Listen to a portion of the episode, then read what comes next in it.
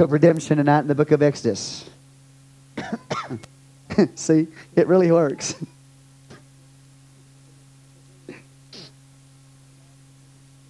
Amen.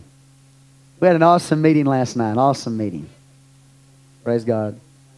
Exodus. Let's look in chapter 2 and verse 1. And there went a man of the house of Levi and took to wife a daughter of Levi. The woman conceived and bare a son, and when she saw him that he was a goodly child, she hid him three months.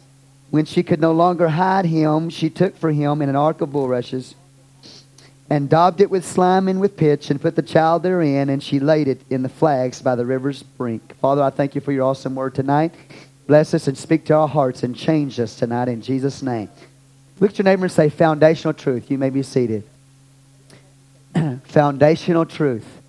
Basics that will change your life. Amen. Moses, his birth, he was born in a time when the nation of Israel was in captivity. Now, the background here is this that Israel and his sons, remember the story of Joseph, how he went before Israel into Egypt, and God raised him up to save the people of Israel, God's chosen people. Joseph went ahead of them, and then years later, during the time of a famine, then Israel, his father, or Jacob, and the rest of the family went to Egypt because there was famine in the land and they were starving to death, okay? So they go up to Egypt, about 70 to 75 of them. When they get there, over a period of time, Joseph dies, but Israel, the nation of Israel, begins to grow from 70 to 2 to 3 million people. That's a lot of people. And they, they are in Egypt, all right? What happens, though, is as they're dwelling in Egypt, there is a bondage that comes on them Egyptian bondage by the Pharaoh of Egypt. And God is going to raise up a deliverer named Moses to bring the people of God. How many of y'all have seen the Ten Commandments? Then you know what I'm talking about. God raised up Moses to deliver the people of God. The book of Exodus is the book of redemption, it is the book of deliverance. Moses is a type of Jesus Christ who is the deliverer. So, in the midst of all this bondage that they are in, God is going to raise somebody up to bring them out. Now, the devil wants to keep you in bondage, in poverty, and in sorrow. That is his plan for your life bondage, poverty, and sorrow. But God's plan is to give you what? Freedom liberty, and plenty. Freedom, liberty, and plenty.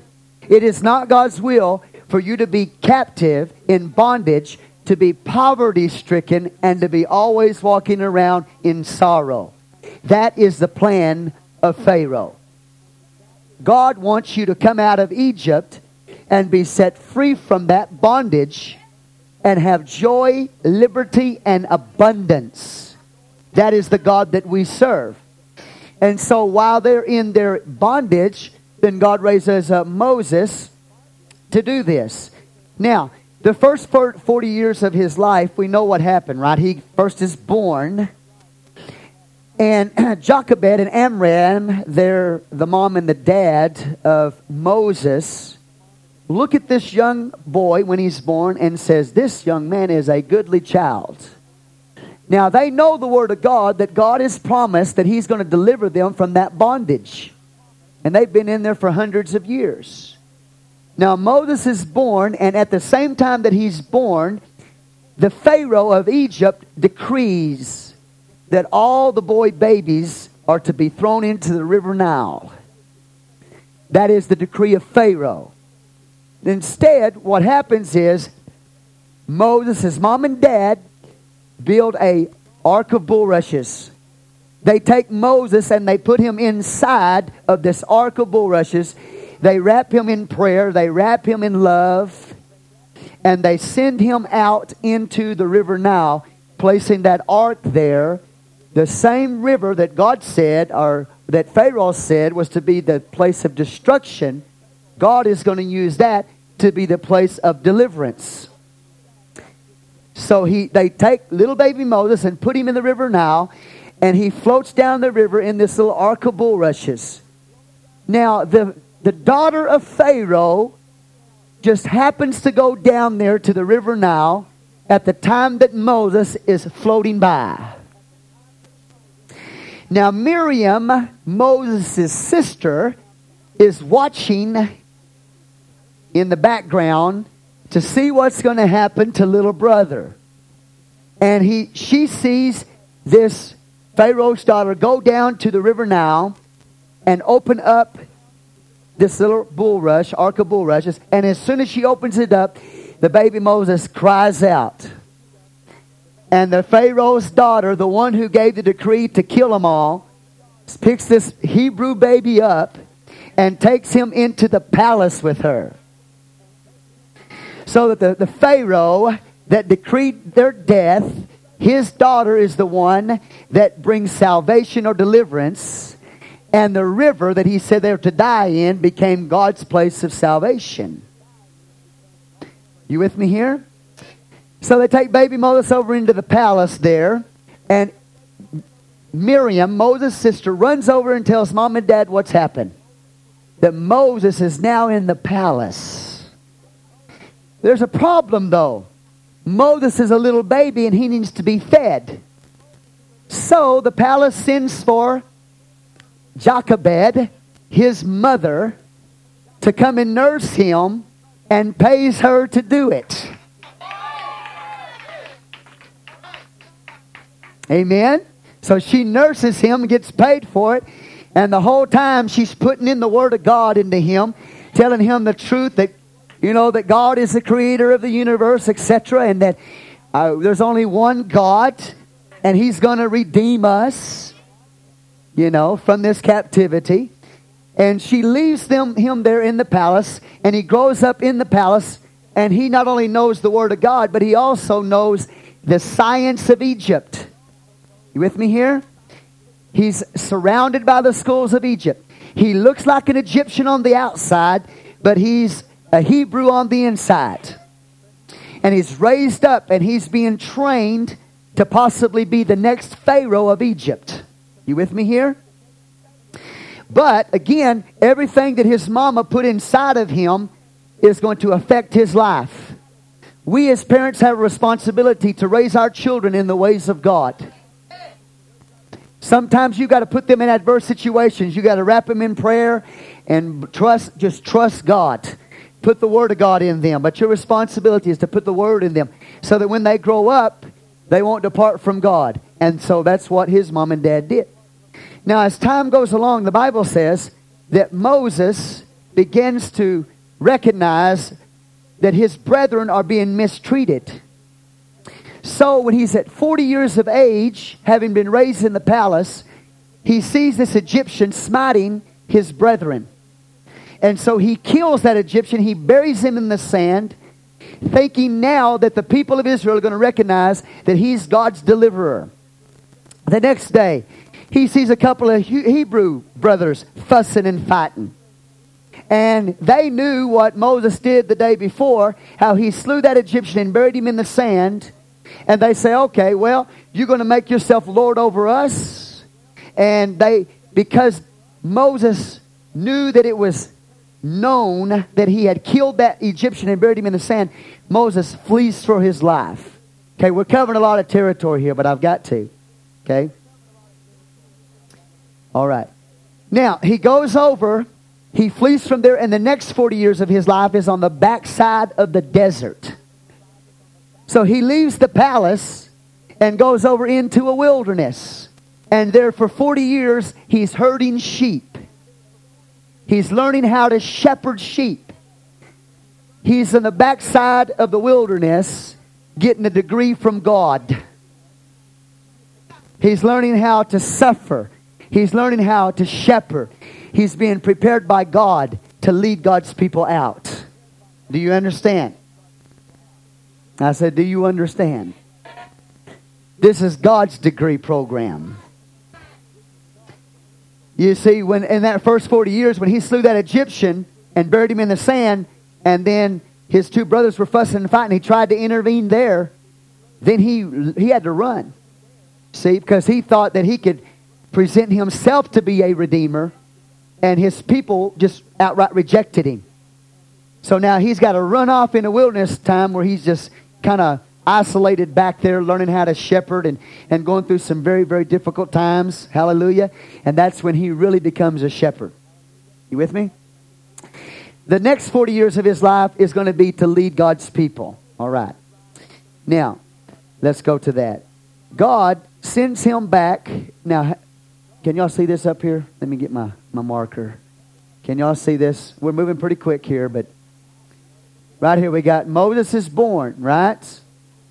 He's fled Egypt at the age of 40. He's on the backside of the wilderness. At the end of that 40 years, he's 80 years old. Exodus chapter 3. You can read this. And he has a burning bush experience. God calls him, God appears to him in a bush. The bush is on fire, but it's not consumed. And he hears the voice of God out of this bush calling him to be the deliverer to his people. And so Moses says, Who do I say is sending me to them? And God says, Tell my people, I am that I am is sending you to them. So to make a long story short, he Moses becomes a burning bush from that day forward. He's got the fire of God in him. He leaves this burning bush experience and he goes back into Egypt, and then God begins to send plagues. Now, God told Moses here at the burning bush, okay, his name. And then he said, Moses, throw down your rod. He threw down his rod, and it turned into a serpent. And then God said, pick up the rod, and it turned back into a rod. His hand turned into leprosy. He put his hand in his bosom, he pulled it back out, and it was clear. God's showing him that it's going to be by his power because the rod represents the power of God. Through the power of God, that's how deliverance is going to take place. Not through his human intellect, his human ability, but by God's power, he's going to do it. So he took up the rod, etc., etc. We talked about that. Now, from there, though, he's still talking back to God. He said, God, I can't talk. I'm slow of speech. God said, Well, who made your mouth? I made your mouth. But because you doubt me, I'll give you Aaron, your older brother, to go with you to be your spokesman. And you shall be as God, and then uh, Aaron shall be as your prophet to speak in your place. So here goes Moses and Aaron back to Egypt. They walk in there and they declare what God said to let God's people go from that Egyptian bondage. Amen? But Pharaoh hardens his heart. And so God, as a result of that, he sends 10 plagues upon Egypt. Y'all know the story, correct? 10 plagues are literally, could be said, 10 mercies of God. Because all of these plagues are sent by God to get the people to repent. Not just to get Israel in a place where they can be delivered, but so that he can save Egypt too. God wants to save Egypt. He wants to save Pharaoh. He wants to save the whole bunch. So he sends these 10 plagues, and every one of these plagues are on one of the false Egyptian gods. Blood in the river Nile. They worship the river Nile. And so God turned the river Nile to blood. And on and on and on as you read those plagues, every one of those plagues was on some false Egyptian god. God saying, I'm the true God. All this other stuff is, is false. Repent and turn to me. So Moses, as these plagues are going on, he keeps going before Pharaoh. Let my people go, says God. Pharaoh refuses to let them go. Okay, he's like the devil. See, the devil doesn't want to let you go. He wants to keep you in bondage. He wants to keep you in sorrow, and he wants to keep you in poverty. And if you think it's easy to break loose from him, it's not. Hallelujah. But I'm telling you tonight that God, the same God that sent those plagues on those false gods, is greater than all those false gods, and He's able to deliver. I said, He's able to deliver. In fact, I'm just going to throw in a personal testimony here. The other other day, Sister Lori called me about 3:30 in the morning. Her brother came, knocked on the door. I don't know what time he went to her house, about three o'clock, and she called us up. She said, "Pastor, I think my brother's under demonic influence." And so, God, I, I began to talk to her about the situation. God said, "Go over there." I went over there, and when I got there, she was praying over him, and something would take over this over his body, and he would try to run out the door. And so she'd pray over him, and he'd fall down to the ground. And when I walked in there, and I, I anyway, to make a long story short, he kept trying to run out the door, and he would squirm on the floor and roll up in a ball, etc., etc. You know, there was some kind of demonic influence there.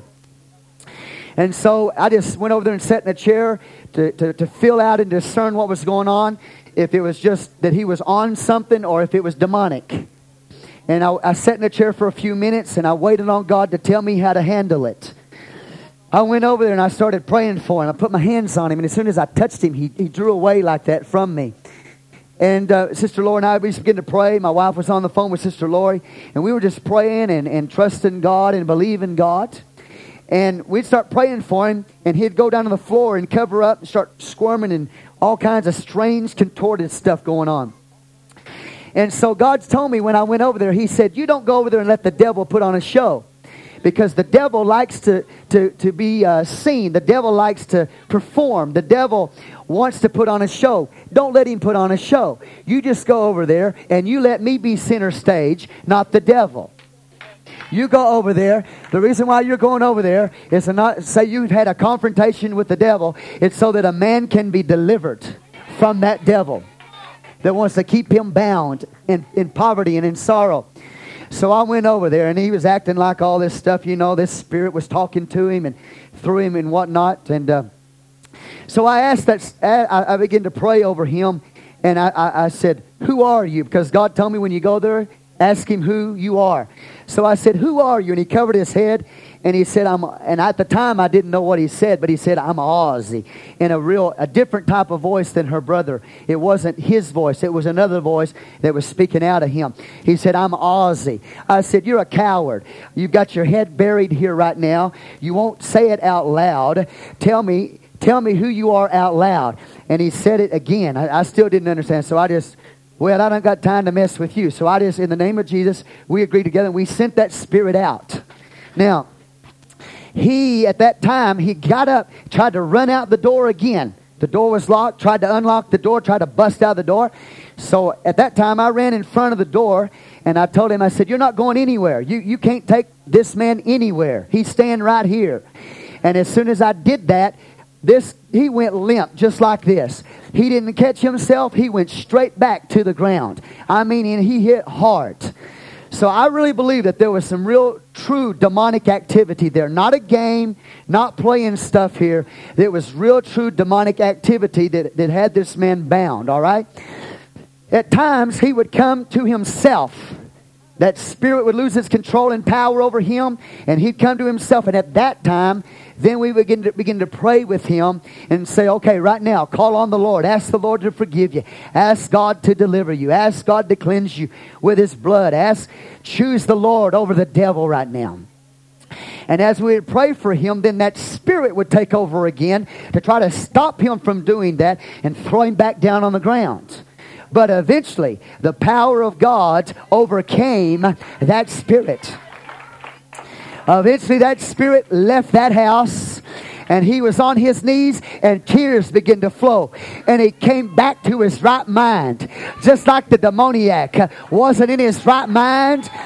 Strange voices talking strange contortions taking place in his body but when he i want you to know the power of god is real to set people free and to deliver them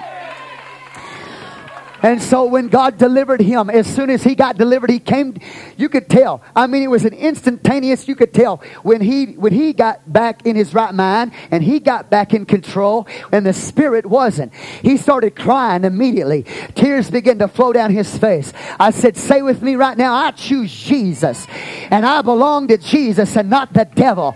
And as he began to say that, you know what? When I left there at about four, well, no, it was about two hours of wrestling and prayer, about two hours went by. When I left there, he was in his right mind. He came up and he grabbed me and he hugged me and he said, Thank you for coming, Pastor. He was in his right mind. Keep him in your prayers uh, because the enemy doesn't want to give up easy. He doesn't want to let him go. But I'm here to tell you that I have personally seen God delivering, delivering power over the demonic forces. And I just refused to let the devil put on a show and perform for me. I simply went over there to see this man delivered. It's all about Jesus. so when I when I speak about this this Bible study and I talk about the power of God to overcome those demon powers that were in Egypt and that demon power that was working in Pharaoh. By the power of God, those plagues came. And by the power of God, God's people were delivered. Now, a lot of people today don't believe in the demonic. There were witches in the court of Pharaoh. There were people who were possessed by demons uh, in the court of Pharaoh. But Moses went before Pharaoh in the midst of those ten plagues, and he threw down his rod, and it turned into a serpent.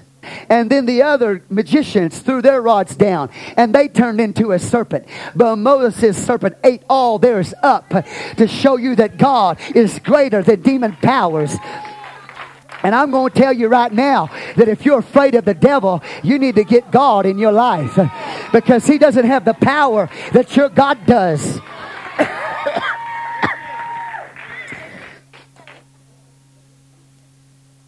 God is a deliverer. And so, to make a long story short, because I don't have a, much time here, but at the end of this, the tenth plague was God said this. He said, I'm going to kill the firstborn son of everybody that doesn't have the blood applied. But he said to Israel, He said, Take a lamb and kill the lamb. Put it outside your door on the tenth day. And on the 14th day, you kill that lamb and you apply the blood to the door in three places right here on the two sides and over the top. Now, I ask you tonight, what would have happened if those people, see, they heard the word of God about the need to tie the lamb outside the door and then to kill it four days later on the 14th day? What would have happened to those people if they'd have said, well, it's okay, uh, we've got the lamb here. We tied him up. We don't have to kill him, do we? Well, I tell you what would have happened to anybody that just tied the lamb up. Their firstborn would have died too. But God said, tie the lamb the tenth day, and then four days later you kill the lamb and apply the blood. And everybody that did that at midnight when the death angel passed through Egypt. Hello. See, to us, some of this is just a Bible story. To me, it's something powerful because it speaks of my redemption. Apply the blood there when that death angel passes through Egypt. Everybody that has the blood applied to their life, their firstborn will not die. And they will be, they, you will leave tonight from Egypt and you will be delivered by my power and by my blood. You're going to get out of town tonight. So he didn't just say apply the blood though. He said take the lamb, cook the lamb, eat the lamb along with some herbs, etc. He also said, after you eat the lamb, make sure you got your shoes on your feet, got your clothes on your body, got your staffs in your hand. Be ready to go. Because when I pass through, you're going to have to be ready to go. You can't get ready when I'm coming. You can't get ready when I come. You got to be ready before I come. You have to have the blood applied to your life. You got to be full of the Spirit, full of the Lamb of God. You've got to be clothed. You got to have your staff in your hand, shoes on your feet. You got to be ready when He comes. You're not going to have time to get ready when He comes. Now, I know I'm kind of preaching, but that's okay. See, a lot of people, they've had the blood applied to their life. Now, how do you have the blood applied to The lamb is Jesus. It's the type of Jesus. Okay? He died, was buried, rose again the third day. That's why the blood's applied in three places two side and the top. Death, burial, and resurrection of Jesus. How do I apply that to my life?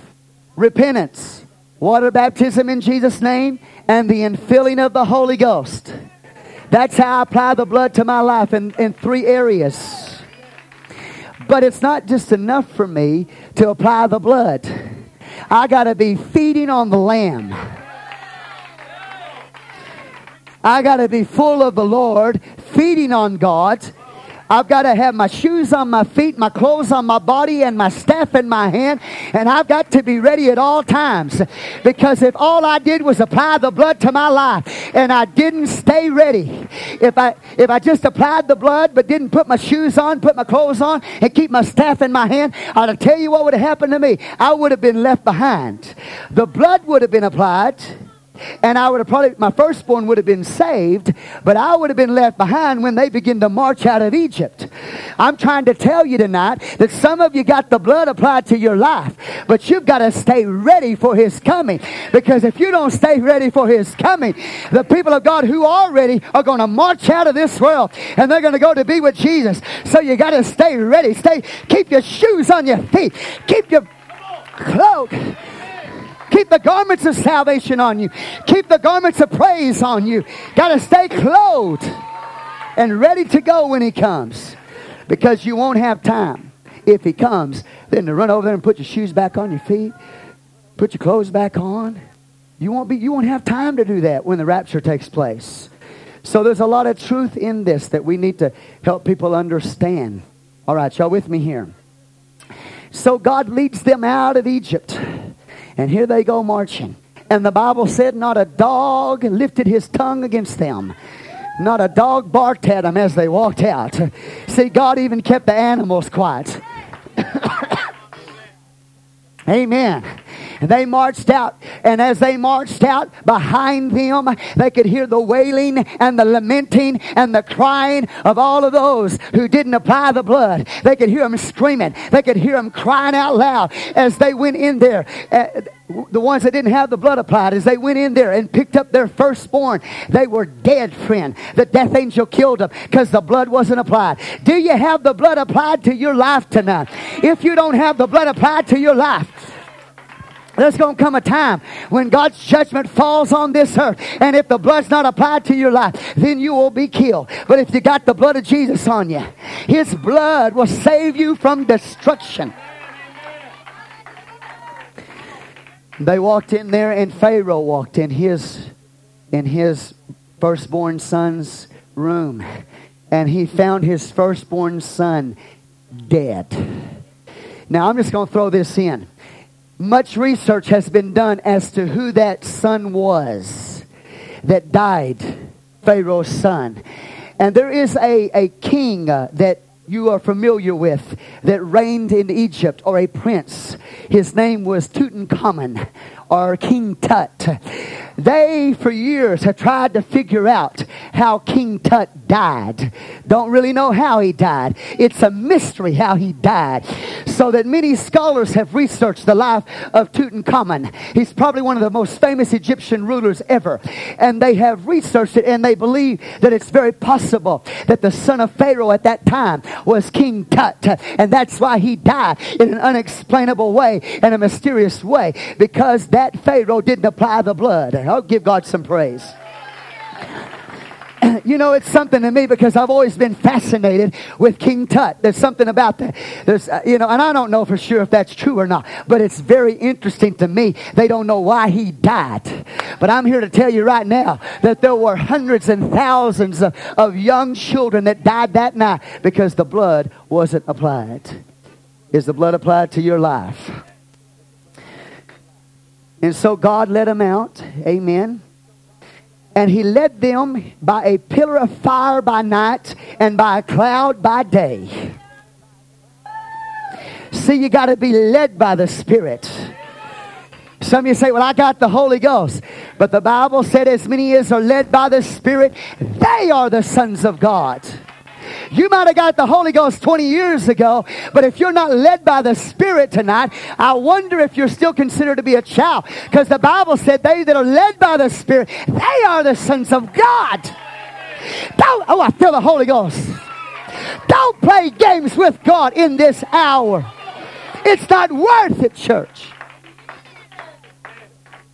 Dear brother. Be led by the Spirit. So they come out. Hallelujah. The nighttime, big old pillar of fire, the Shekinah glory of God, visible manifestation of the Lord, leads them out of bondage and poverty. God's awesome and sorrow. They've been in there for hundreds of years. And God brings them out in a moment by the blood. That's why this is called the Passover feast. Because when Jesus saw the blood, he passed over. The blood of the Lamb is Passover. So when we talk about Passover, we're talking about the time that the blood is applied. We're talking about the time that you go to the foot of the cross. We're talking about the time when you repent of your sins and get those sins washed away in Jesus' name. You have to have a Passover in your life or you will die. Give God praise. Say Passover. Now God is leading them out. And this pillar of fire, man, can you imagine a huge column of fire? It looked like a big old atomic cloud. And as this atomic cloud's moving through the wilderness, one day they were slaves in Egypt. The next day they were kings delivered by the power of God. And I'm telling you, it can happen just that quick. It can happen to her brother. Uh, it did happen to her brother just like that. One moment he was bound. One moment he was going through all kinds of contortion. By his own mouth, he told me the enemy was twisting my insides up like this, contorting him like this, and speaking out of him all kinds of strange foolishness. One moment he was bound, the next minute the power of God came in there to set him free. It's real. And that happened to me one day. I was bound. I was a slave to sin. I was a slave to the devil. I was a slave to Pharaoh. I was a slave to this world.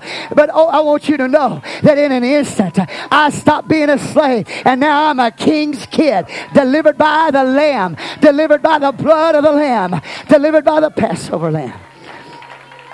And now, and now I'm led by the Spirit of God. So God leads them through the night.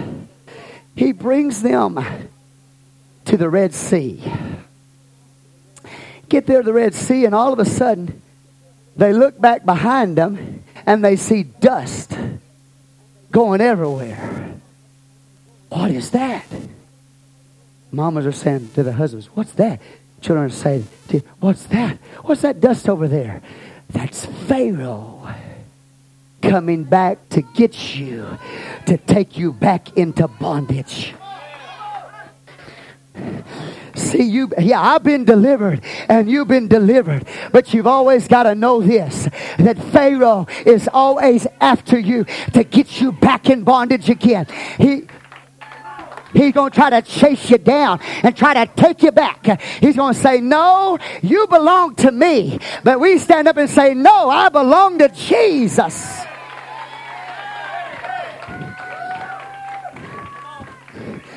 Hallelujah. Sister Lori's brother said, No, I belong to Jesus. See, in case you don't know it right now, the devil wants to take you to hell and he's after you. But I want you to know there's a God in heaven who has delivered you by his power. But you have to always be aware of the fact that the devil still wants you and he's going to try to track you down and try to chase you down. You got to keep following the glory cloud. You got to keep following God. You got to keep walking with Jesus. You got to stay with God because the devil's after to get you. He's after me, he's after you. Give God praise. And so they come up to the Red Sea. Pharaoh behind them. One mountain on one side, another mountain on another side, and the Red Sea in front. Where do we go from here? We're going to have to trust God to get us out of this one. Amen. We can't walk on water. We can't turn back because Pharaoh's right there. We got a mountain on either side of us. What are we going to do? God says this. He says, Moses, take that same rod of power that you cast down, turned into a serpent, and picked up back up, and turned into a rod again, the same rod you threw down before Pharaoh and ate up all of those serpents. Take that rod of power, a symbol of my power, God's power, not your power, Moses, God's power and God's authority. Lift that rod out over that Red Sea. And as he did that, then God split the Red Sea right down the middle. The Bible said the breath of his nostrils, he just went, from his nostrils began to flow the air of the Spirit of God. And as soon as it touched that, it split that water up. The word literally says they were congealed. Congealed. That word can mean turn to ice. Give God praise. If it didn't turn into ice, maybe it turned into jello. But it made huge walls on either side of him. And so, the glory of God, hallelujah the glory of God, the one that caused the Red Sea to split, Woo. moved behind the people of God as they passed through the Red Sea and they blocked Pharaoh from getting to them. And so the people of God, they're walking through there, hallelujah. And you know, I kind of I kind of like that uh, story uh, where we have that, that animation where we have in that animation that they you know they made where you have these fish swimming in the walls. I kind of like that. That as the people of God were walking over on dry ground, they looked up there and they saw a dolphin swim by. They saw a shark swim by. Something that was in that sea. Well, wouldn't that be awesome? Hallelujah! Have a huge aquarium on either side of you and pass over on dry ground. So God delivered the whole people. They passed over on dry ground. That is the standard miracle of the Old Testament. When God spoke through his prophets and he wanted them to declare to his people his greatness, he always, you read the prophets, he always told them to declare, remember how I brought you through the Red Sea. That is the standard miracle of power in the Old Testament. The standard miracle of power in the New Testament is linked to that, and that's the resurrection of Jesus from the dead. So, if I were living in Old Testament days, I'd preach this to the people to encourage them. But now I'm in New Testament days and I preach the resurrection of Jesus Christ. And as soon as they passed over on dry ground, then the Bible said that God let the waters come back. But not until Pharaoh rode his chariots inside of there with his army. And then God caused the sea to collapse upon them, wiping all of them out. God's good. I said, God's good. They have located that place. They have located, they found chariot wheels. It happened, church. They have archaeologically discovered chariot wheels. Some people say, well, at that time, you know, you got all these foolish scientists that try to explain the miracles of God away. And they say, well, the Red Sea was just shallow at that time of the year. Well, I got a question for them. How do you drown Pharaoh and all of his army and all the chariots sinking down like rock in knee deep water? I want you to know that's life from hell. God calls them to be drowned. And on the other side, you, you, see, you need to know this foundation because what I'm telling you is found in the book of Revelation. It's showing you what's going to happen in the last days. If you don't know this, then you can't understand Revelation. If you don't hear what I'm saying tonight, you won't understand anything I preach to you in the future because I build on foundation. But I'm here to tell you that Pharaoh's a type of the Antichrist and he was drowned in the depth of the sea. I want you to know they came up on the other side of the river and Miriam said, Hey, let's do something, ladies. Let's get some tambourines. Somebody give me a tambourine. Hurry quickly. Miriam said, You know what? This is awesome. Woo. The Lord has triumphed gloriously, she said. She said, He's triumphed gloriously. So she took. Now, see, a lot of people don't like loud churches. They don't like shouting churches. They don't like singing churches. They don't like worshiping churches. Well, I got news for you. You don't like God's move then. Because when God brought deliverance, Miriam went all Miriam the prophetess went to the women in the congregation and she began to prophesy over them. And she said, The Lord hath triumphant triumphant over them gloriously. They took tambourine in hand and they began to shout and praise God. The Bible said they begin to dance. And the word dance there literally means to jump up and spin around.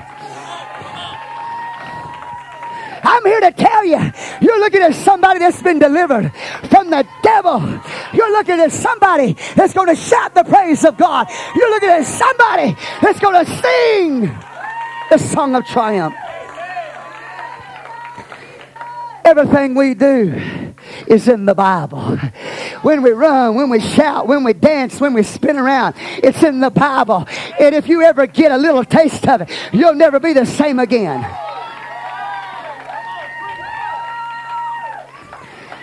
You ever get a taste of that victory?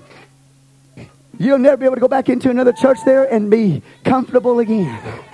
Because there's always going to be something calling you and saying, man, something inside saying, you're a worshiper, you're a dancer. Don't let. Woo! So they're singing the praises of God on the other side of the sea. Read the book of Revelation, you'll see these things in the future. God's good, isn't He? How many I love to praise the Lord and dance? God loves worshipers. God loves dancers. God loves singers. He, the Bible says that He inhabits the praises of His people. He's enthroned on that worship. So when I come here tonight, I came here to praise the Lord and be a worshiper of God. And you'll find out uh, when you're worshiping Him uh, that the glory is going to be there too. You'll find out when you worship Him, the presence of God's going to be there. Too. You'll find out uh, when you worship Him that if you have problems when you came to church tonight, if you worship Him, they'll be drowned in the depth of the sea. Woo.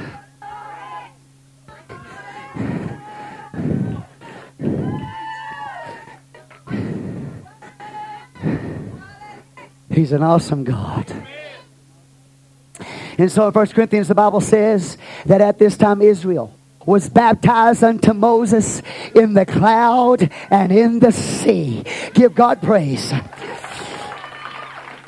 1 Corinthians 10, they were baptized unto Moses, who's a type of the Redeemer. How do I get baptized to my Redeemer? In the cloud and in the sea. How does that happen? Well, the cloud is the Spirit. The sea represents the water. So when I get baptized in Jesus' name and I get filled with the Holy Ghost, I'm baptized unto my Redeemer in the cloud and in the sea.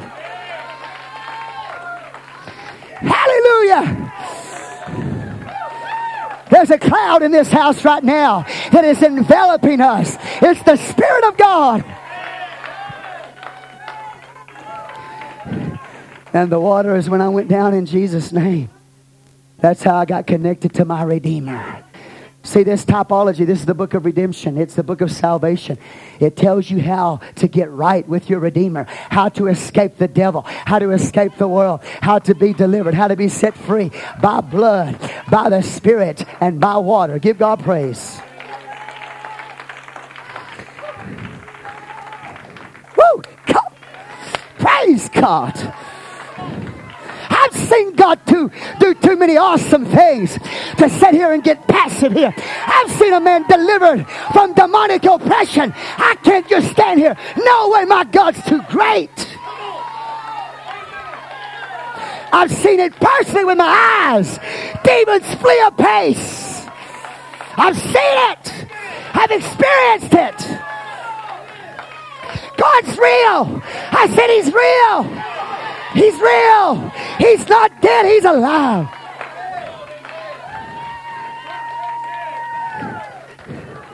I've seen him do it. I've seen him do it in your life. So he gets them through the Red Sea. Well, where you taking us, God? Well, I got to give you some instruction.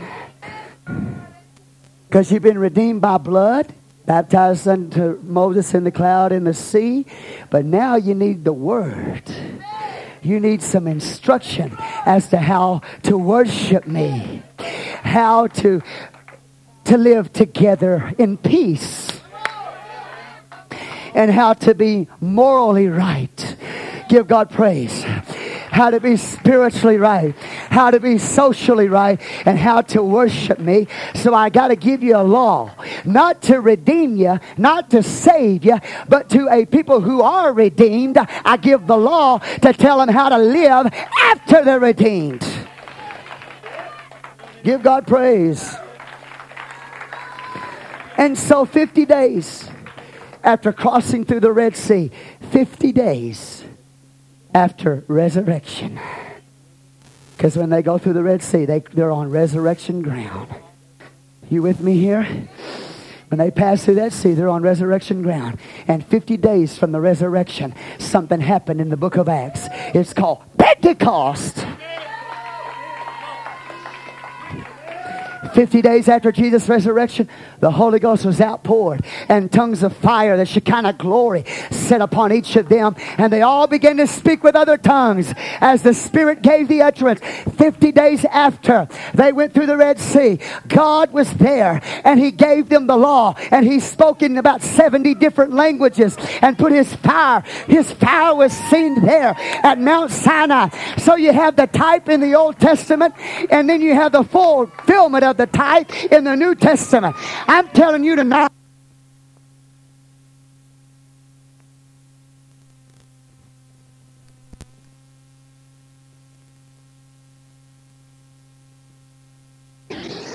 You see, I can prove my experience is real by the types in the Old Testament. Everything that's happened to me and has happened to you, everything that's happening here tonight, I can find it typically in the Old Testament. So they had a typical Pentecost when they got to Mount Sinai. Praise God. Whew. And it's there that God gave them the law. Hallelujah. and when you get the Spirit of God inside of you, that's when He puts His law in the inward man. He writes His law on the table of your heart so that you can be led from within inside of you. Give God praise. And on Mount Sinai, not only did he get the law, but he got the plan for the tabernacle. Say the tabernacle. Give God some praise, would you? Well, you know the story. When he went up there to get the law, they were down there in the base of the hill. They just threw a big old party, had a big old time, got drunk. All this stuff was going on. Moses coming down, he throws that first set down. He got to go back up there again and get another set. Y'all know the story, right? Let's find out what happened. God gave him the plan for the tabernacle. Say the tabernacle. At that same time, hallelujah. Now, because the people of Israel did not believe God, I'm moving real quick, real fast. I've got to. I have to. He gave them the law there at Mount Sinai, and so they're on their way to the promised land. The point is, God didn't just deliver you just to deliver you from sin. When God brought you out of Egypt and He brought you out of sin and He delivered you from the devil and the world, He didn't just do that to do that. He didn't deliver you just to get you out, He delivered you to get you in to the promised land. He delivered you to get you into his blessing. See, he don't want to just save me from my sin. He wants to bless me with abundance. He said, I didn't just bring you out of Egypt just to bring you out. He said, I've got a land, a promised land for you. And when you go over there, they walked over in the promised land, and it, guess what they celebrated? The Feast of Tabernacles. So they went from Passover at in Egypt. They, then they went to Pentecost at Mount Sinai. And then when they went into the promised land, they entered into the Feast of Tabernacles, the three feasts of God. Are you hearing me right now? See, God saved me by his blood. He filled me with the Holy Ghost. But I want you to know he didn't just do it to get me out of something. He gave me that to get me into something. And I want you to know tonight, you're looking at a preacher that's going to take God in His Word. And everything that God has for me, I'm going to go and get it. I'm not just content to be set free from sin and the devil. God has something for us, church, that He wants to give you tonight. And so they get they get right over to the edge of this awesome promise of God. And they send out 12 spies. You with me? 12 spies. 10 of them come back. Yeah, just like God said. Land's flowing with milk and honey. Awesome blessing. Just like God said. But there's giants in the land. That's what 10 of them said. They're full of unbelief and doubt. Are you hearing what I'm saying? They've been set free by blood. They've been delivered out of Egypt. They went to Mount Sinai. They went through the Red Sea, baptized in the Moses and the sea and the cloud. Then went to Mount Sinai and experienced a Pentecostal type experience. And then God said, I want to take you into further, deeper, great things of promise. But you know what? They, at way over here, after everything that God had done for them, they enter into unbelief and say, No, we can't do it because there's too many obstacles. There's too many giants in the land. That's what 10 of them said. But there was a couple, Joshua and Caleb. Bible said Caleb had another spirit. Joshua and Caleb walk into the camp and say, Yeah, look at this bunch of grapes we got. It took two men to carry them. Huge grapes, man, like cantaloupes or bigger. Maybe like what? I don't know how big they were. But it took two men to carry one cluster of grapes. They said, Look at what is over there. Look at the size of these grapes. The land is flowing with milk and honey. There's wells that are there that we don't even have to dig. Houses that are already built that we don't even have to build. All we got to do is go get it.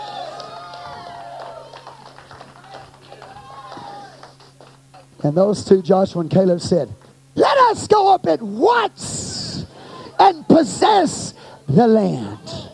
For we are well able to possess it. Let's go get it.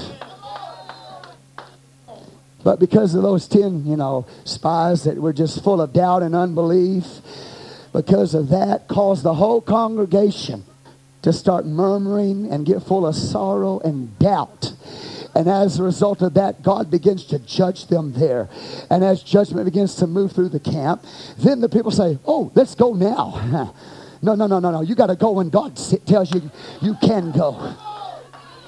You don't go when it's convenient to you. I don't go when it's convenient to me. I go because God said go. I feel the Holy Ghost. But you see, they said now because God's judging them, now let's go up. God said, no, no, no, no. You'll go by yourself now. You'll go by yourself now because you didn't go when I told you to go and because you got full of unbelief and doubt. And so you can't go up. And so God sends them in the wilderness for 40 years. They're going in circles, circles, circles. Don't let that happen to you. Don't let unbelief and doubt get a hold of you. Don't, but don't disobey God. Don't get in unbelief because what's going to happen to your life? You've experienced great and powerful deliverance in your life. But what's going to happen to you is when you go back out in the world in unbelief, you will wander for 40 years in a wilderness aimlessly walking by the same plant. You, God.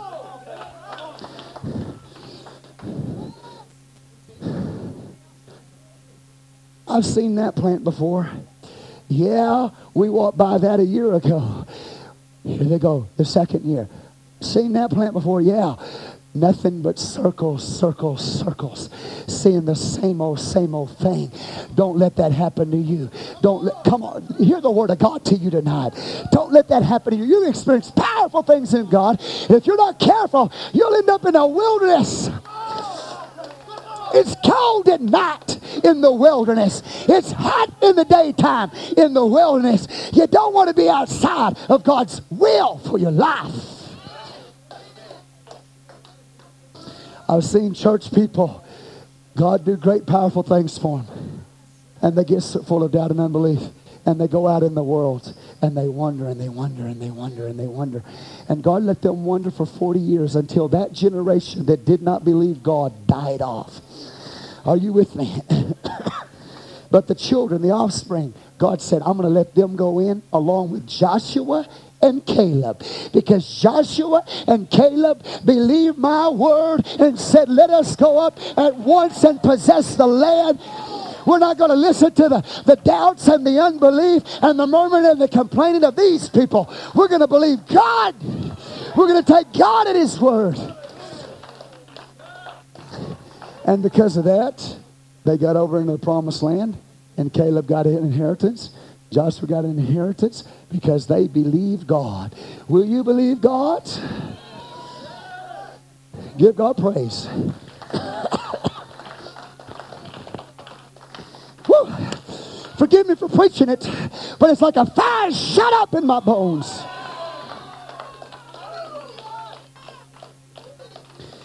They didn't have to wander in the wilderness. I said they didn't have to. It was needless. I said it was needless. God wanted to take them straight from Mount Sinai into a land flowing with milk and honey. Houses they didn't even build wells they didn't even dig, abundance that was there, but because of unbelief in their own lives, they never experienced the promise of God. Give God some praise here. How many of you are going to believe the word of God to you tonight? You're going to say, I'm going to take God at his word. I'm not going to let doubt get a hold of me. I'm going to go in and possess the promises of God. Give God a hand clap praise. He's able. Well, let me get into the tabernacle. I'm going to have to finish this Bible study up. God gave the tabernacle to Moses in Mount Sinai. Amen. And while they're wandering in the wilderness, they have a place where they can fellowship with God.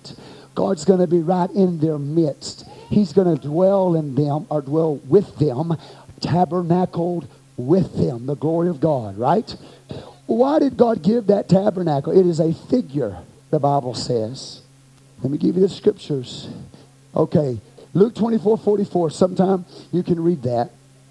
But what Jesus does there in that chapter is he's with his disciples. Are you here? Well, you remember the story where they're walking on the road to Emmaus?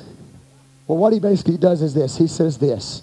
He says, what was written in the law and the prophets and the Psalms were concerning me. He said everything that's in that Old Testament was about me.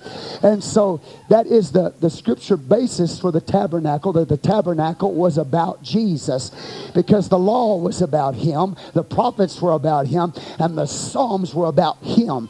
If you want to know what all this type and shadow was about, it all pointed to Jesus.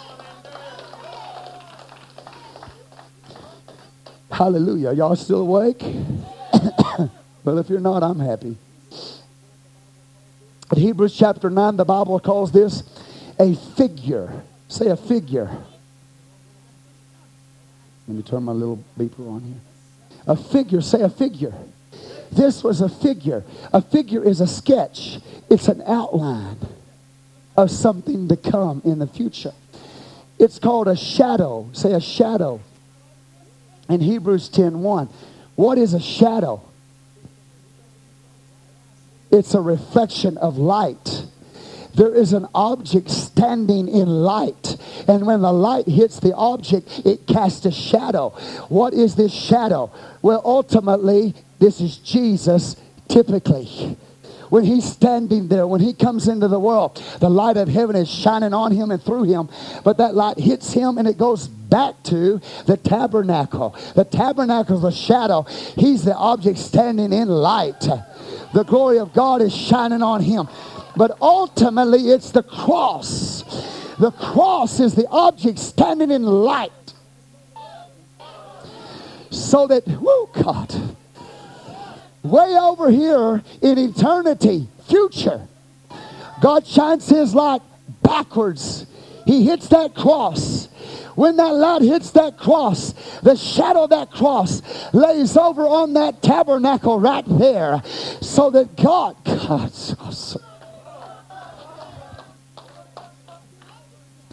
It's already finished with him. He just shines on it and casts it back down in the Old Testament so that when Israel sees this tabernacle, is to teach them about the one that's going to come. Give God praise. Say a shadow. Bible says Hebrews 8 5, 1 Corinthians 10 11, it's an example, it's a pattern. It's a pattern. It's an example. All right, let's talk about this tabernacle. It's got an outer court. With me here? outer court right here. This is the outer court. See this on the outside, this wall right here, wall on the backside, wall right there. That is the outer enclosure right there, okay? You here with me? It's a wall. It's about seven feet high. There's only one gate into it right there. See? Right here is the outer court. Right here is the holy place. And then behind that's the most holy place. You with me here? Okay. When you first walk up to the outer court, you walk up to a gate right here. This gate, now are you here? This gate has four poles on it. You can't see the poles in this diagram. Hallelujah. But there would be four poles right there, the scripture says in the book of Exodus. These four poles are the four gospels Matthew, Mark, Luke, and John. These four poles are holding up the gate. The gate is made up of linen, fine linen. It is purple in color, it's blue in color, it's scarlet in color, and it's white in color. So, what are these four gospels doing? They're holding up the door. Jesus said, I'm the door. They're holding up the gate. So the four gospels are holding up Jesus to you. They're presenting Jesus to you as the, the man blue, the man from heaven. They are presenting to you the man purple, the King of kings and Lord of lords. They are presenting you the man scarlet, the sacrifice for your sin. They're presenting you the man white, the righteousness of God. Now you notice this that the only way into the t- tabernacle is through this gate. The only way into the presence of God is through Jesus Christ. You can't get to him by trying to climb up or climb underneath. It's too high. The walls are seven feet tall. You can't, you can't do it by your own good works. You've come short of the glory of God. And you can't climb underneath either. You've got to go through Jesus Christ, the door into the kingdom of God. so when you read the Gospels, then you're reading about Jesus Christ. Now, I'm preaching like this because I don't have a lot of time. And I got a lot of stuff to cover. Y'all, y'all still with me? Y'all go back to sleep? How many y'all going to walk through the gate of the Gospels? All right, that's the outer court. When you get there, you're going to see in the outer court a brass altar and a brass laver. You with me here? Now, and I'll explain this to you in a minute. Then you go in the tabernacle itself, this is the holy place. The measurements are 10 by 10. Look, watch this. I got to get this right. Yeah, yeah. 10 wide, 10 high, and 20 long. So it's 10 by 10 by 20. Now, wonder what that represents. It represents the church age. 2,000 year church age. Now, coach, in case you don't know it, it's 2000 four right now. That's by our calendar. So, what I'm trying to say is that the church age is about to come to an end. If you're not in the church, you better get in the church because we're about at the end of we're about at the end of this age because it's 10 by 10 by 20 then you got a veil right there separating the holy place from the most holy place hello well that's the information 10 by 10 by 20 equals the church age or 2,000 years from the Holy Ghost being poured out to the coming of Jesus. Y'all see that? All right. Keep on going. Then you have the Holy of Holies. All right, in the Holy of Holies behind the veil, you've got the Ark of the Covenant. This is the throne of God.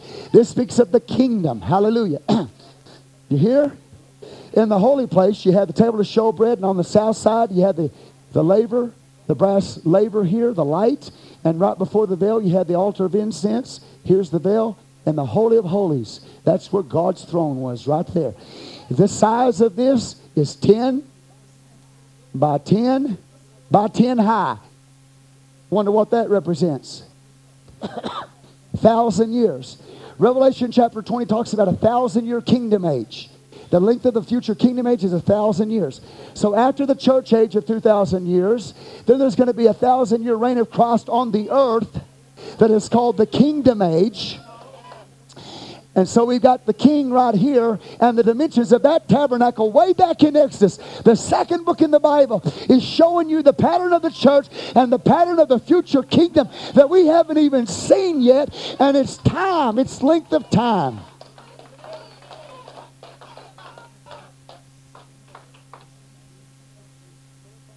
God's awesome. So let's talk about the brass altar. Say the brass altar. it's a place of death. it's a place of death.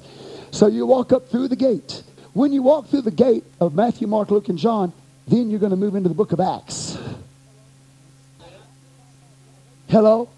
See, I can find my salvation here. In the Gospels, I find out about Jesus' birth, his life, his death, his burial, his resurrection, what he did. In the book of Acts, I find out how to get into him. So when I walk into the outer court, that's the first piece of furniture I see. It speaks of death. Now, what does it speak of? Well, let's look at it. The altar was a place of death and shedding of blood.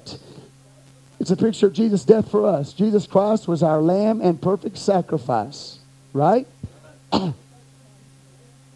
Priests offered sacrifices of lambs and bullocks on this altar. Our bodies are to be a living sacrifice. We must die daily to the flesh. This pictures not only Jesus' death, but it's, it's the first step in coming to God for you. The first step is repentance. Repentance is when you confess your sin to God. But this was done daily. They offered sacrifice daily. You have to repent every day of your life. Repentance is not a one time experience. Repentance is a daily experience where you die to your will, you die to your flesh. And if you do that, then you'll be saved. It's not just one time in the past, but it's every day. I repent today for my sin. I die today now. I put myself on an altar. Because right now, it's not a dead sacrifice that's on the altar, it's a living sacrifice, which is our body. There's no way to enter into to perform services in the tabernacle except by the way of the altar. Are you with me? No way to enter in the presence of God except by way of repentance, and that's death. So every day of my life, I've got to die to myself to, uh, to move in the spirit in the presence of God. Are you with me right now? God's awesome. That's the altar. That's the first piece of furniture. It's made of shittim wood. It's overlaid with brass. Brass speaks of judgment. Shittim wood speaks of the incorruptible humanity of Jesus Christ. Are you with me here? So Jesus was judged. Sin was judged in him on the cross for us. Now, what I do is I go to the cross and I repent of my sin. And when I do that, when I confess my sin, he forgives me of my sin right there. But I don't stop there. I keep going and there's another piece of furniture in the uh, outer enclosure. It's called the brass laver. Y'all with me still? All right. The priest had to wash at this brass laver. This laver right here was made out of the looking glasses of the women. They took their mirrors and they gave their mirrors to God. They took earthly beauty and gave it to God for heavenly holiness. So that whenever the priest approached this laver, he saw himself as God sees him. He saw his need of cleansing. So he'd go there and he'd wash at that laver. Now, the priest was washed from head to toe the first time. They put a little booth up. The Jewish scholarship says put a little booth up and they washed him from head to toe. That's water baptism. After that, then they wash their hands and their feet daily. You with me? That represents the Word of God.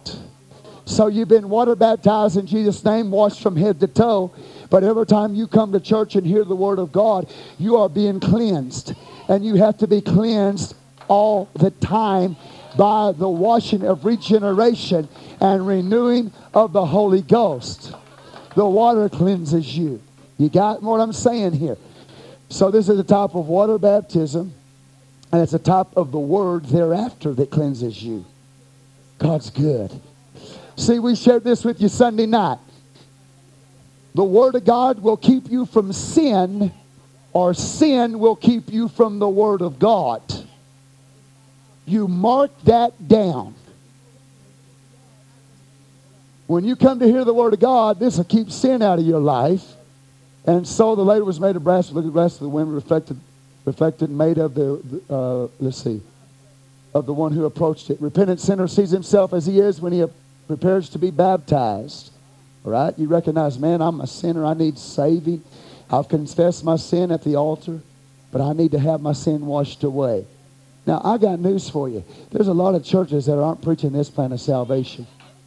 And I'm going to tell you right now, and I'm going to be very bold in saying it. You better get out of her.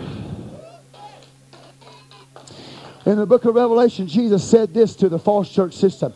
He said to his people, Come out from among her and be ye separate, saith God. He says that in Corinthians. Come out from among her and be ye separate, saith God, and I will receive you unto myself. If you're part of a church system that's not preaching the, poor, uh, the full plan of salvation, you better stop playing games. You better get out of there. Because even in this Old Testament type, I can find the plan of salvation that must be preached. I said it must be preached. And now watch, I'm going to show you what I'm talking about. This laver, this piece of furniture, although it's the second piece of furniture in the outer court, it is the last piece of furniture recorded in Scripture. The last piece of furniture recorded in Scripture because God wants you to get it. He wants you to see how important this laver is right here. Are you with me right now? God said this to Moses. The last command to Moses, and this is found in Exodus 30, verse 20 through 21. The last command to Moses was, Wash at the laver that you die not. Now, it must be very, very important for God to place this in the last piece of furniture and then to give the very last command. You wash at the laver that you die not. Because the last words of Jesus in the New Testament was this He that believeth and is baptized shall be saved, but he that believeth not shall be damned. So he takes you back to this Old Testament type.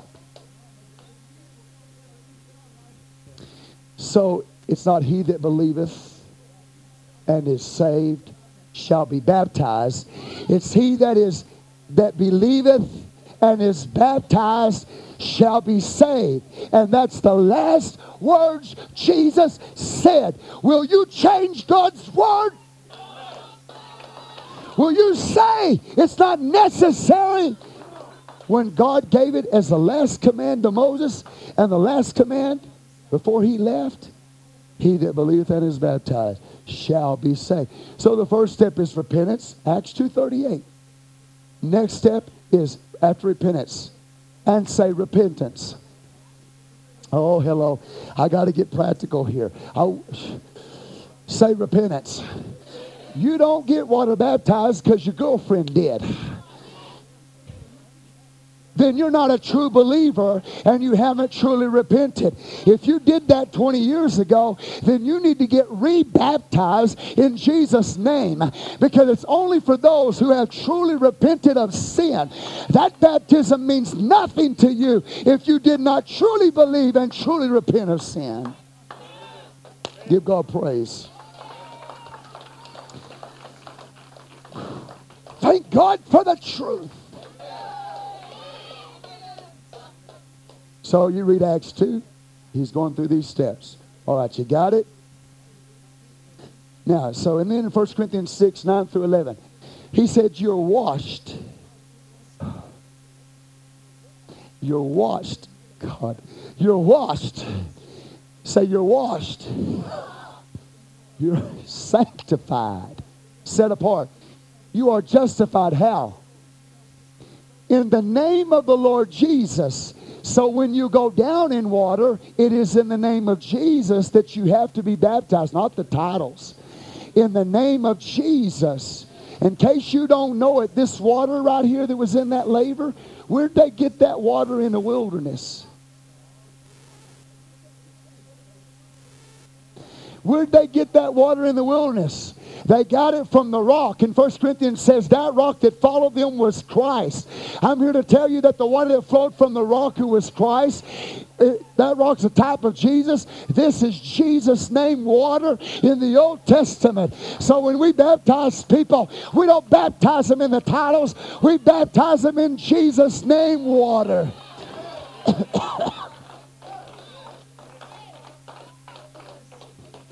You're washed. 1 Corinthians 6, 9, 11. He talks about all kinds of sin. Now, hold on. Let me give you some good news here, and this is all good news.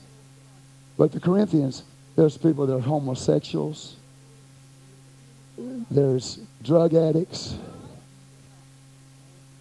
That's who they used to be. Some of you are saying, Boy, I'm just too bad that God can't save me. God, the Bible said God will forgive all manner of sin. It doesn't matter what you've done. God is able to forgive all manner of sin. If you're a homosexual, God can deliver you. If you are an adulterer, God can forgive you. If you are a drunkard, God can forgive you. It doesn't matter what you've done in the past. God can forgive you as long as you be not reprobate. As long as you haven't crossed the line. And if you, listen, if you crossed the line, you wouldn't be here tonight. So if you're here tonight, uh, you can be forgiven all manner of sin. Such, he says, watch, watch, and such were some of you. But you're washed, you're sanctified, you're justified in the name of the Lord Jesus and by the Spirit of my God. So I got water baptized the same. I got filled with the Holy Ghost. That's how I got justified. Okay. Golden candlestick. Now we are out of the outer court area. We're in the holy place. This is the golden candlestick. Y'all, y'all recognize it? Let's talk about it here. This represents revelation. Say revelation. You need the revelation of the word. Don't need just to repent, get filled with the Holy Ghost, and get water baptized in Jesus' name. You need a revelation of the word. Because if you don't have light operating in you tonight, then you can't see his glory and you cannot see the bread. You can't see the finished work without revelation. You can't see the glory of God without revelation. You've got to have light. Men in the world walk in natural light. Did you hear what I said? The natural man walks in natural light. You got a lot of very powerful men in the world. You've got a lot of very wealthy men in the world. You've got executives in the world that don't know Jesus who are atheists. You know why? Because they walk in natural light. They trusted their own natural ability. They trusted their natural intellect. Oh, yeah, you're not going to hear me, but I'm going to get down here and talk to you a little bit. You better be careful about uh, leaning upon your own understanding and trusting your natural ability and your natural intellect. Because uh, there's a lot of men in the world, they're self made men. They made themselves what they are today by walking in natural physical light. But you can't understand God walking in natural physical light. You've got to walk in revelation light of the Spirit of God to understand God. That's why you say, well, why don't these powerful men see it and these wealthy men see it? Because they walk in natural light and you can't see God or understand God being a self made man. You got to get a revelation of God. Hello, somebody. Give God praise. Woo, I feel good. See, tonight I'm walking in natural light or I'm walking in supernatural light. I'm walking in the light of this candlestick right here. I'm walking in the light of the physical sun out there in the world. But you've got to have the revelation of God operating in your life tonight to see God to see his glory. And I know this is boring for you and it's a home Bible study, but I don't care. I don't care what you do. What, hold on, don't get excited on me. You can sit there and do all this and oh, this is just so basic. You go right ahead and do all that. I don't care. You're not going to stop me from preaching this foundational truth. I've got to give you this foundational truth because I'll tell you why. When I take you to the heavens, or God takes you to the heavens in the Word, when we talk about third dimension, walking in God, and all this kind of stuff, you're looking at me like, what? because you don't even understand the basic fundamental truth. And so I'm going to preach it to you. You can sit there, fold your arms.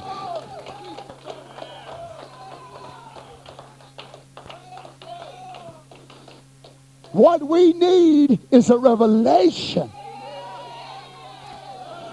Because you can't understand God tonight without a revelation. God, I feel the Holy Ghost. Are you getting fresh revelation from God?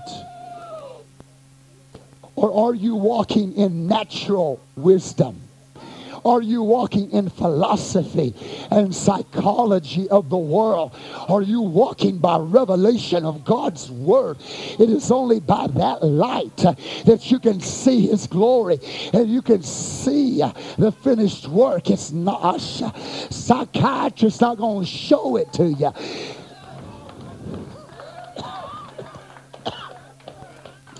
You'll die and go to hell trusting in the physical, natural life and being a self made man and a self made woman. But if you'll get a revelation from God, then you will see God. So it was not, which brings me to this it was not natural light. Without it, the tabernacle would have been in darkness. Jesus Christ is the divine light. Say divine light. Without him, a life is in darkness. I said, Your life is in darkness if he's not in your life. I don't care how successful you've been. I don't care how educated you are. And I don't care how much money you got. It makes no difference to God. What you've got to get is get a revelation of the light. You've got to get a revelation of God to understand God. It's not acquired by natural the natural man receiveth not the things of God. They are foolish to him. And when, I, when the Bible says the natural man, he's talking about the natural man or the natural woman. Doesn't get God because they walk in their natural light. It's spiritually discerned. It's by revelation. All right. Jesus Christ, divine light, without him, life darkness. By this light, the priest could see to eat the showbread Did you hear what I said? Or what this said? They could see to eat the showbread and offer incense. Without revelation, you can't see what the cross did for you. Without revelation, you can't see what the finished work is about. Without revelation, are you here right now? You can't eat the bread, which is a type of the finished work. Yes, hallelujah. Without it, without revelation, you're not going to offer incense. And incense in the Bible is prayer and praise. You see, people, if you're walking in natural light, you don't praise God. When you walk in natural light, you don't offer incense because it's foolishness to you. It's crazy to see a bunch of people jumping around, lifting their hands and dancing unto God. It's foolishness to you because you're walking in a natural realm. You've got to get a revelation to see the cross, a revelation to praise God. Now, what will happen to people is this thought comes to them. Well, that's for those crazy people, but not for me. You better be careful when that natural light comes to you like that, because that'll take you straight to hell. You, you, you are in darkness. I'm te- watch this. I am not talking about a person, you know, uh, who's not saved here. I'm talking about a person who is a priest that's been redeemed by blood. If you're not getting a revelation of God tonight, a revelation of the light tonight, your life right now, saints, saints, your life right now is enveloped with darkness. Darkness comes in your spirit, it comes in your mind, it comes in your soul. Are you with me? And in the place of darkness operates all kinds of demon powers. And oh, you with me right now? Because they love darkness. That's why the devil do everything he can to keep you out of this church. Because he knows that once you get here, you're going to get a revelation of the truth. And when you get a revelation of the cross, and a revelation and you understand God and you begin to praise and worship him because you got that revelation. Your life is no longer going to be filled with confusion and darkness and chaos. It's going to be filled with a light and understanding and a knowledge of God. Don't walk in natural light. Give God praise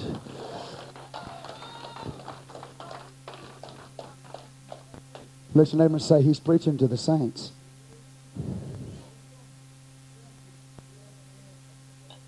If I don't have fresh revelation right now operating in me, I find my life being enveloped with darkness. And I'm saying, God, but I belong to you. See, I wish I had time. I can't take you in all the levels of this. This is foundational. But there are so many levels in this if we could get there. Uh, but I don't I can't. That's not the purpose of this. Is this is foundational. But you can be saved in, in darkness because you don't have a present revelation of the light in your life. You come to church, sit on the pew, and wonder, what's going on in my life? It's because something has caused you to drift back out into natural light and you start relying on your human ability and your human reason, and darkness envelops you. That's why it's so important to hear the Word of God preached. yeah, yeah, yeah. The light in the golden candlestick was to burn continually, it was to never go out. Through Jesus Christ, we become the light to the world to burn continually.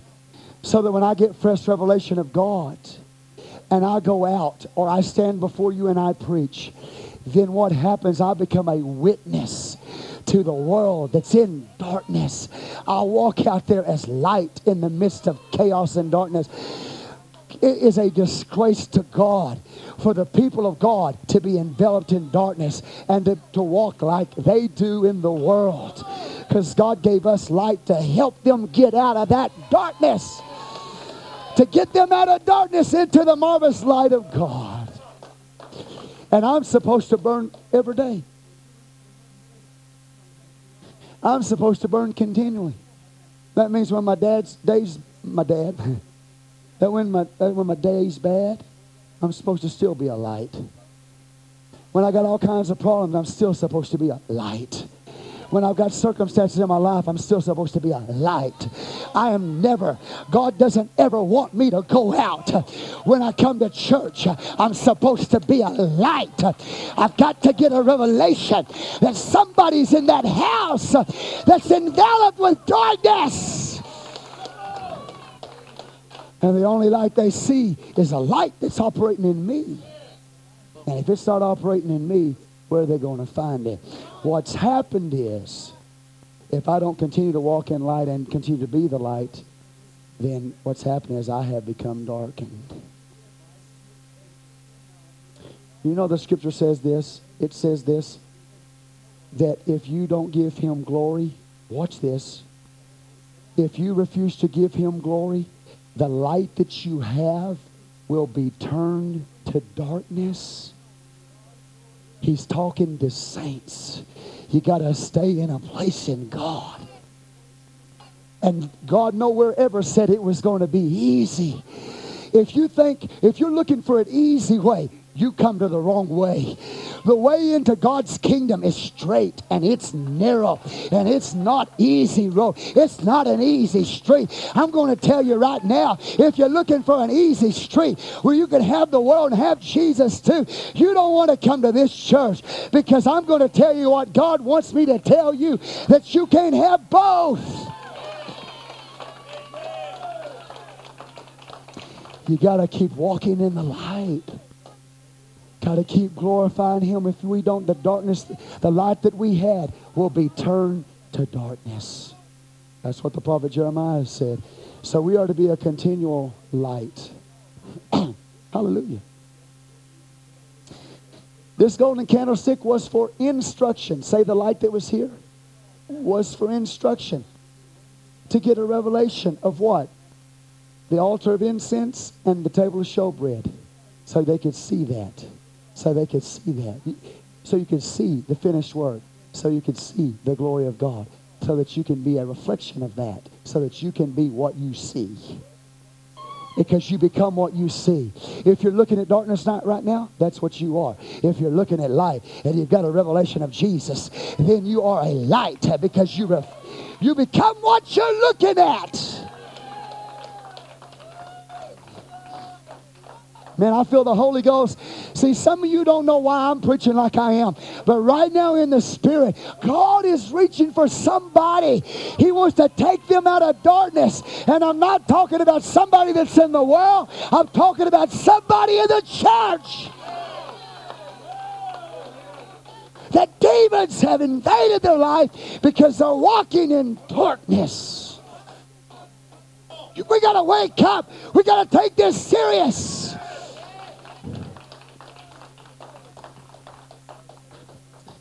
God's an awesome God. Say it's for instruction. Okay, so the altar out there had fire. This has fire. I don't want to scare you to death. I'm not trying to do that. I see some of y'all freaking out on me. The altar in the outer court was a place of destruction. This light is a light of instruction. Do you hear what I'm saying? Say destruction, instruction. The altar or the place of the altar in my life is where I am destroyed. It's where God goes in and gets everything out of me that is not like Him.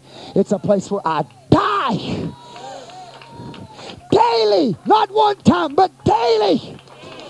It's where I die lay down my life. And it's when he goes in and he destroys by the work of the cross everything that is not Christ-like. And I must dis- be destroyed. The sin in my life must be destroyed. Hello? Okay. We'll get there. I got to go on. Okay, just hang in here.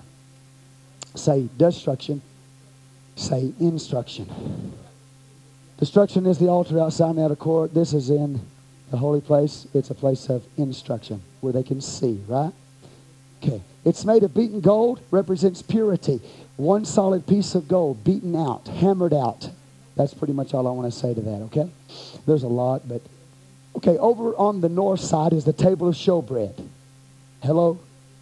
Table of showbread. Say showbread. Or the bread of presence. It's got holes all over it. It's pierced.